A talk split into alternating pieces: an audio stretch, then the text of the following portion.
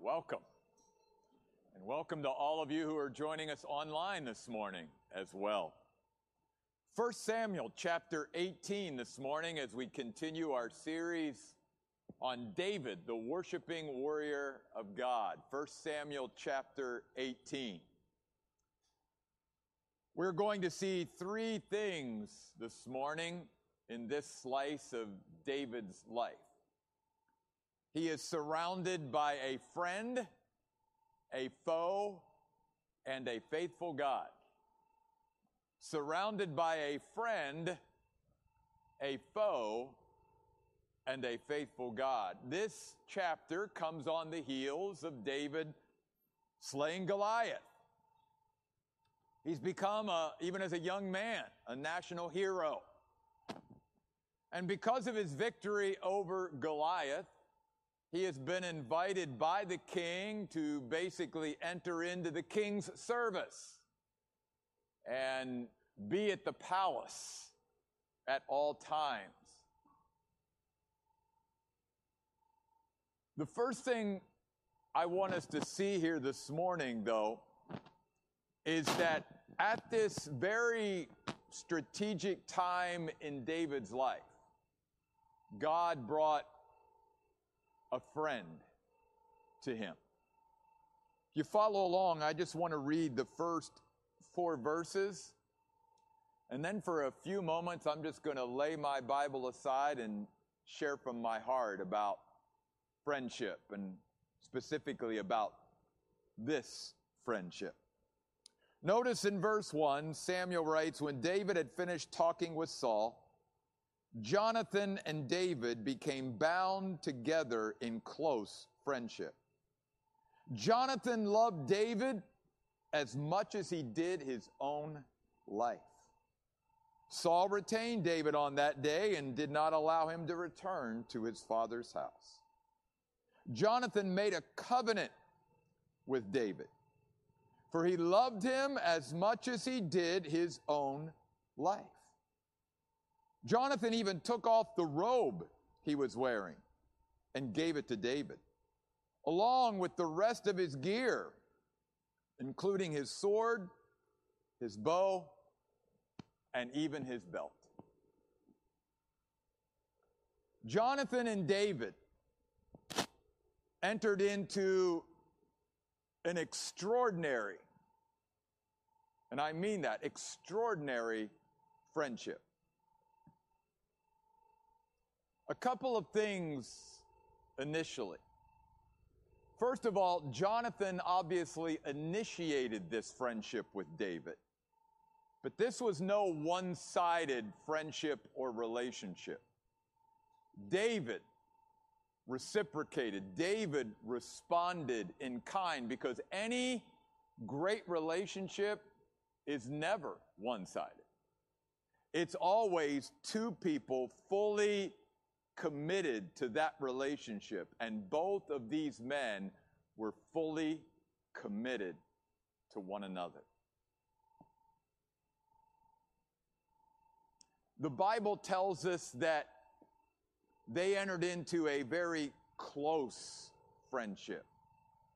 The words speak about this friendship, this bond was inseparable and unbreakable. They were not going to allow anything or anyone to come between them in their friendship. As you study the friendship of Jonathan and David, a couple of things come to mind. First of all, they discovered that they were kindred spirits, that they saw so much of themselves in the other person. They discovered a person that saw things the way they saw them, that interpreted things the way they would interpret them, that they viewed things the same way. They, they were so much aligned, they were, they were on the same page almost all the time. And they had such a great love and affection for one another. You and I may never have that kind of a friend, but we can have a great friend. In fact, I think that this friendship is so extraordinary that I only find one other friendship in the Bible that even comes close to the friendship that Jonathan and David had. It was a once in a lifetime friendship. And for many human beings, they will never find a friend maybe like Jonathan and David did. They also, you'll see there, they entered into a covenant of friendship. In other words, they realized that they had something so special between them that they made a commitment to one another that they would be true and stand with each other no matter what until one of them wasn't here any longer. I mean, in those days, to cut a covenant literally meant cutting an animal in two and walking between that animal together and basically saying, if either one of us is untrue to the other, may what happened to this animal happen to us. And then you even see something so extraordinary in verse 4 where David or where Jonathan starts taking off all of his princely garments and, and the things that, that, that would define him as the prince of Israel. Remember, Jonathan was the son of King Saul. So, in other words, from a human perspective, from a worldly perspective, the person that would be next in line to be king of Israel wasn't David, it was Jonathan. And yet, Jonathan recognized that's not God's plan. God's plan is not for me to be the next king, but for my friend to be the next king. And so you see this absolute selflessness, this absolute sacrifice that Jonathan made. He's basically saying, David, as my friend, I'm, I'm laying it all down for you. I'm not going to compete with you for this position because I don't believe that's God's will. God's will is for you to be king. Can you imagine having a friend that's willing literally to sacrifice everything for you? Including what everyone else in the kingdom would have said is your rightful position and place. And yet Jonathan says, no. No, because of my friend. That's selflessness. That's sacrifice. We don't find that too often, even in Christian circles today, where you have someone in your life that's willing to give up everything to promote you and to be there for you in some way. And this is why I, I want to end this, this, these comments on friendship in this way. We talk about David being a man after God's own heart. But in order for Jonathan to be as close to David as he was his whole life, Jonathan also had to be a man after God's own heart. Because there's no way Jonathan would have ever been the friend to David that he was or been willing to be so selfless and sacrificial if he also was not a man after God's own heart. He cared more about God's will and what God thought than anything else. And we're going to see now in the coming weeks in 1 Samuel how this friendship continues to play out in David and Jonathan's life. It's so important, folks. Not that we have a lot of friends, which is the way of the world today, but that you find just a couple really good ones that you know will stick with you through thick and thin. That's the important thing. To be surrounded by one really good friend means more than a thousand mediocre friendships. The world today is again just like the church. It's all about surface and superficiality and all of that. These two men, they had a deep, abiding, and strong relationship, and no one or nothing was going to come between them. And God understands. Look, God understands more than we do that truly He is all we need. But God also understands as human beings, it is vital, it is essential that we have at least someone else, flesh and blood, that we can walk through life with. I mean, even before the fall, God said to Adam, It's not good that you're alone. And it was God in His Word who says two are better than one. So God understands, yes, I'm truly the only one you need, but I also know that because I'm here, you need somebody on earth sometimes that you can walk through life with. And God provided David with that friend in Jonathan. Are you walking through life today surrounded by a friend? Are you a friend that is walking through life with someone else? Because it's so important that we have friends. C.S. Lewis, that many of you know, says that friendship is the greatest of all worldly goods. Says, man, when you find a friend, I mean, a really good friend, Thank God for them. Bless them, honor them, because there's nothing like a friend. But David wasn't only surrounded by a friend, he was surrounded by a foe. Jonathan's father, Saul. And you and I will always be surrounded by foes throughout our life. If nothing else, we will always be surrounded by our spiritual enemy, the devil.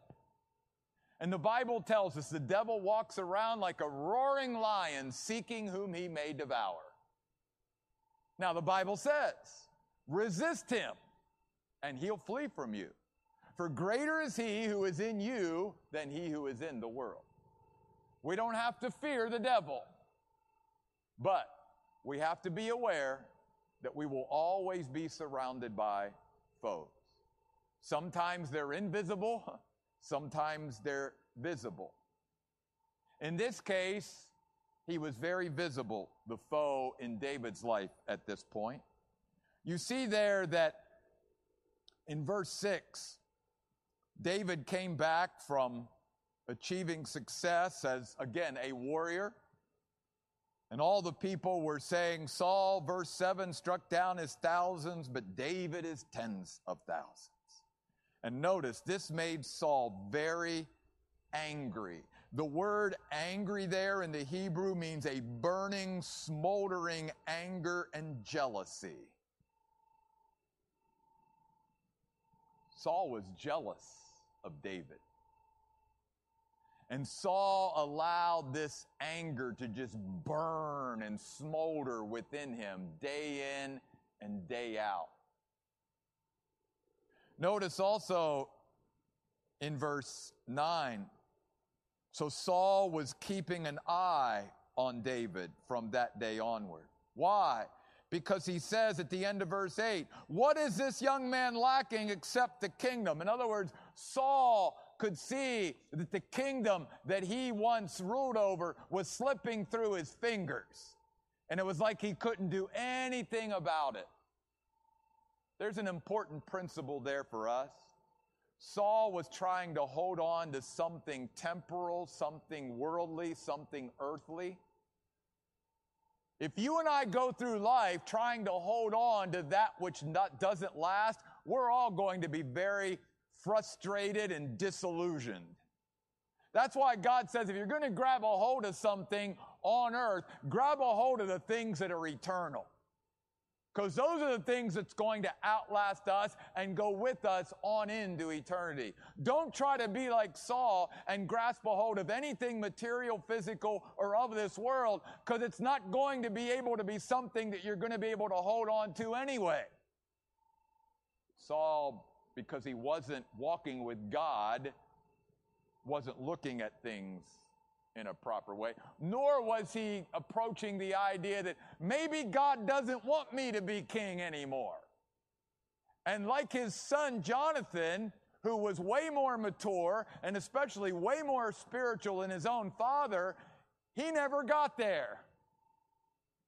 He never had the same perspective that his own son had. That's like, well, if this isn't of God, then I don't want to be a part of it because I only want what God wants. That's what Jonathan wanted. That's not what Saul wanted. And the phrase keeping his eye on David means to watch someone enviously and suspiciously. You ever been there in your own life? Boy, that's not a good place to be, is it? When you got your eye on another human being and you're just watching them, maybe with envy and jealousy, maybe with suspicion. Where should Saul's eyes be? Not on David, but on the Lord. David or Saul got his eyes off of God and started becoming preoccupied with David. You and I need to be careful of that. Because even as Christians, we are living right now in a culture, in a world where we're putting our eyes too much on men and getting them off of God, either positively or negatively. Like, oh, they're the end all be all, and, you know, they're the Savior and they're the Messiah, or they're going to be the. No. Or negatively. God says, keep your eyes on me.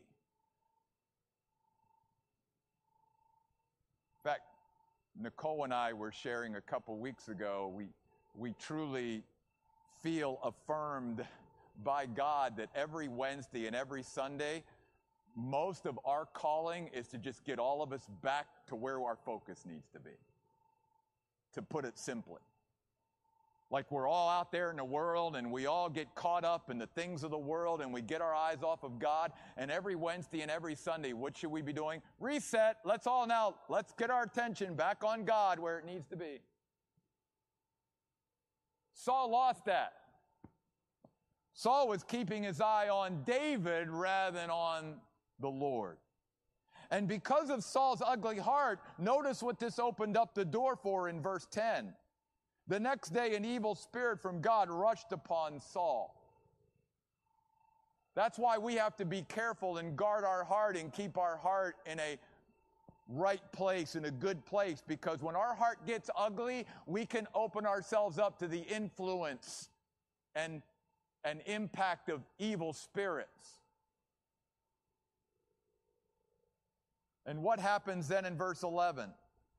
Well, the Bible says that Saul just so happened to have a spear in his hand as he's sitting there on his throne. Of course, David is near, and Saul picks up the spear and says, I'm going to nail David to the wall, and literally intends to murder David right then and there in the palace. First of all, I thought, what's, what's Saul doing with the spear in his hand in the first place? And there you also see the literally the playing out of what Jesus said in the Beatitudes and in the Sermon on the Mount. When he says, You all tell each other that murder is sin, but I'm telling you, even if you're angry with your brother in your heart, that's murder. Because if you don't take care of that anger, look at what it ends up happening. And that's exactly what happened to Saul. Saul allowed that smoldering anger and, and jealousy and envy to just get under his skin so much about David every day that when he was given the means, the motive, and the opportunity to murder David, that's exactly what he did. What he tried to do. By the way, why would God in his sovereignty allow David to be in such close proximity to someone who wanted to kill him? Because God, when he did finally give David the throne, he didn't want David to be the kind of king that Saul was. He wanted David to learn, I don't want the leader of my people to be someone that throws spears at other people. And sometimes God will bring us into to close proximity to a very positive and good example and tell us, watch them, observe them, follow them. But there's other times where God in our life will bring us into proximity with somebody that he doesn't want us to be like. In fact, he brings us in and says, You see them over there? I want you to be just the opposite of what they are. I don't want you to become a spear thrower. I want you to learn that when someone throws a spear at you, you don't pick up the spear and throw it back. That's not what I see with even a lot of Christians and in Christian circles today. What I'm seeing and hearing is that when the world throws spears our way, we pick up the spear and we throw it right back. We are no better. God is saying, don't pick up the spear and throw it back. And David was learning to be the leader that God wanted him to be, even in close physical proximity to Saul. Notice in verse 12, Saul feared David. In fact, three times in this chapter, we see Saul fearing David. Look at verse 15. Saul was afraid of him. Verse 29, Saul became even more afraid of him. I've shared over and over again faith is the antithesis of fear. And the reason why Saul was a man that was driven by fear was because he was not a man of faith. When you and I live by faith, we won't be driven by fear. And then notice one other thing that David's foe does. Verse 13. Saul removes David from his presence as the, the musician and makes him a commanding officer to lead the army. Why did he do that? Look over at the end of verse 25 because Saul was thinking that he could kill David by the hand of the Philistines. I'll let the Philistines do my dirty work for me. I'll put David in charge of this segment of my army, send them into Philistine territory, let them kill him. And something God reminded me of as I was reading and studying this is that not only is faith the antithesis of fear, but faith is living without scheming. Let me repeat that. Faith is living without scheming. Saul has this scheme that he's cooked up in his mind. I know how I'm going to get rid of David. And of course, we know, and we'll get to this in just a few moments, God was going to have the last word. God was going to be the one that defined who Saul was and who David was and how this was all going to play out. But Saul was trying to take control of it himself. Saul wanted a certain end, and that was the end of David, and he was going to try to make it happen on his own. You ever been there in your life where you want something so bad that you start scheming for it? Not a good place to be. You see, living by faith is waiting on the Lord to bring it about rather than us having to scheme for it. But again, Saul was not a man of faith. And so he was being driven by his fear. So many people today are allowing their fear to drive how they live their life, how they respond, what they're doing in life. And God calls us to be people of faith. I'm getting way ahead of myself now, but that really leads into the message next Sunday, where we look at a psalm that David wrote that I've sort of entitled The Habits of a Healthy Mind.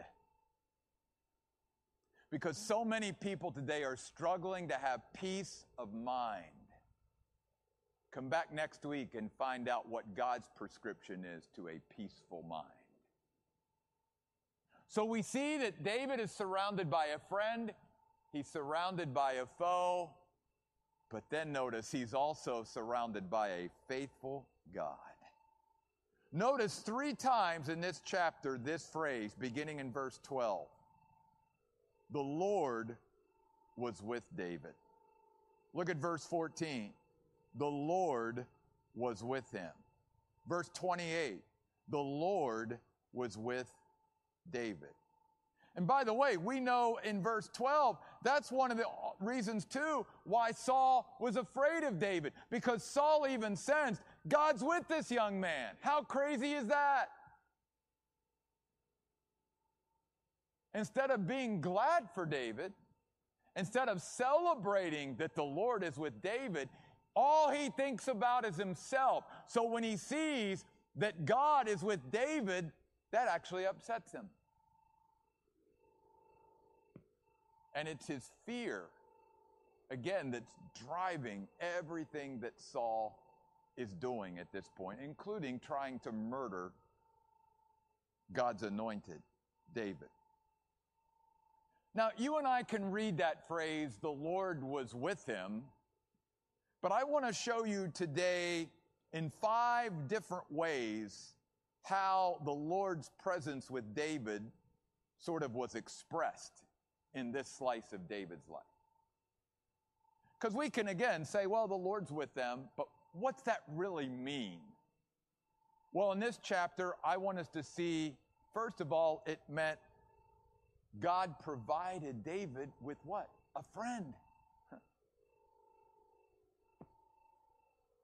The Lord being with David provided David with a friend. Sometimes the greatest gift God can give us is another person. Sometimes that's the greatest gift God can give us is a person. The most valuable treasure that David ever had apart from the Lord was Jonathan. And who provided Jonathan for David? God did. God made David for Jonathan and Jonathan for David. And they recognized that this would have never happened without the Lord being bringing it about. It is a reminder to us that the Lord is with us when we see and are aware and appreciate all of His provision in our life. Because as the word of God says, Paul in Philippians 4:19, our God will supply all our need according to his riches and glory by Christ Jesus. Anything that you and I truly need will come from the hand of God. We can trust that. He will provide for his people. And he will always provide all that we truly need. So we see, first of all, that the Lord was with David in providing David a friendship in Jonathan. We also see the Lord was with David in protecting him from Saul. Look at verse 11 again with me. It says, When Saul threw the spear, thinking, I'll nail David to the wall, David escaped from him on two different occasions. Who protected David from Saul? The Lord did. Here's the thing Saul was not only king, but Saul was a great military leader. I mean, we've already read that they were praising Saul for, you know, having victory over thousands, even though they praised David for. Listen, the Bible tells us Saul was one of the greatest military generals that Israel ever knew. So it wasn't like Saul was a poor spear chucker. It wasn't like, oh, he wasn't very good at throwing a spear. I'm telling you that under normal circumstances, if God wouldn't have protected David, Saul would have nailed David to the wall. But I think God, somewhere along the line, changed that trajectory of that spear. It was God who protected David, not once, but twice from Saul trying to murder him. And what that reminds us of, again, is that you and I, as God's people, as God's servants, we are invincible until God calls us home. Because the Bible tells us the day of our death has already been determined by God even before we were born. And no one is going to do anything to us unless God allows it.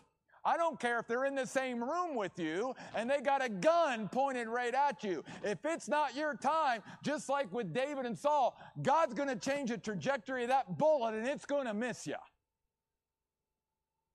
Because when the Lord is with us, not only can we count on His provision, we can also count on His protection.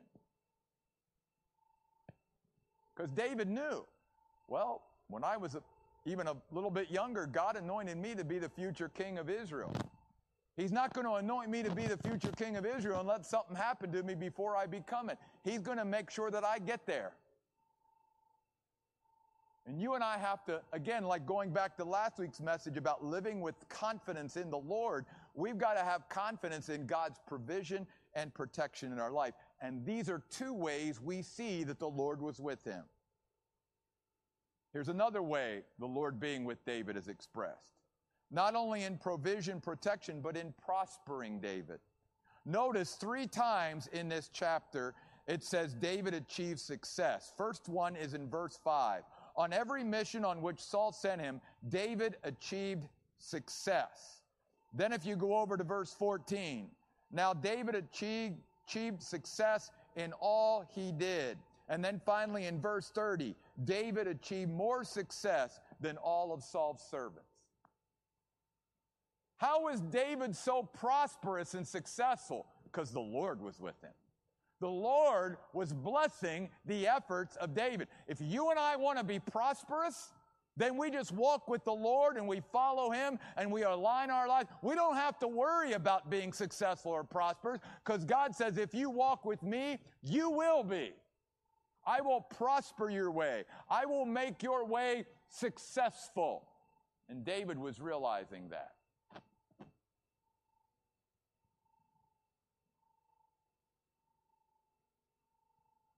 The prosperity of David came from the hand of God. That's another way that the Lord was with David. That's another way the Lord will be with us when you and I follow him. Fourth, the Lord was with David in his performance. Look at verse 16. All Israel and Judah loved David, for he was the one leading them out to battle and back.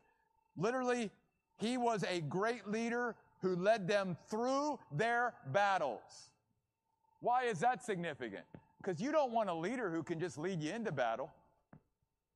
You want someone to bring victory. You want someone to lead you into battle, notice, and back. He, you want a leader who will lead you through the battle and bring you out the other side. That was David. Not a great leader if you're bringing everybody into battle and they all die and they're all defeated. No, David was leading them into battle and then bringing them back. Who was doing that? Who was allowing David to be this great warrior? The Lord was. And then finally, the Lord was with him in his popularity. Again, look at verse 16. All Israel and Judah loved David. And then at the end of verse 30, his name was held in high esteem. Literally, his name was praised throughout the land. Now listen, you and I aren't supposed to make it a goal to be popular. That's not what I'm saying. What I am saying is this. When we are living for the Lord, the Lord will bring us into favor with the people that He wants us to be in favor with and who we need to be in favor with. And we don't need to worry about seeking the popularity of the world or of anything around us. God will take care of that. That's why it, it's so grieving to see even Christians who are trying to, you know, make themselves popular. No one can exalt us like God can. And when you and I seek the popularity of people, that's going to wane. That doesn't last. But when you think, think uh, seek the favor of the Lord, that's eternal. The Bible says that the one who does the will of God will abide forever. And 3,000 years after David and Jonathan walked this earth, we're still positively talking about David and Jonathan. That's pretty amazing favor and popularity.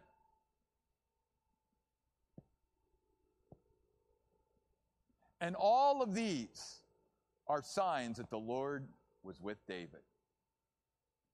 Listen, when we travel through life, we're always going to have our foes. Invisible, spiritual, physical, but we're always going to have our foes like David. But when you and I know that we've got God in heaven and we got a friend on earth, that's all we need. That's all we need. Do you know the Lord is with you today? And like David, let the Lord be the one who alone defines you and your life. Don't even try to define your own life. Let God have the last word. I'm going to ask Nicole and our worship team to come, and I'm going to ask you to join me and stand in prayer, please. Father, I pray today that more than anything, God, we may live with the knowledge that you are with us, and maybe more importantly and more correctly, that we're with you. that we're following you, God, that we're aligning our lives with you, and therefore we, we know then that you're with us. And as Paul says, if God is truly with us, who can be against us? David's life fleshed that out. David was always surrounded by foes, running for his life for much of his life. And yet, he knew that you were with him, God that you would protect, that you would provide, that you would prosper him, that it was all bound up in you. And yet, Lord, also he, he acknowledged throughout his life the great gift that his friend Jonathan was to him.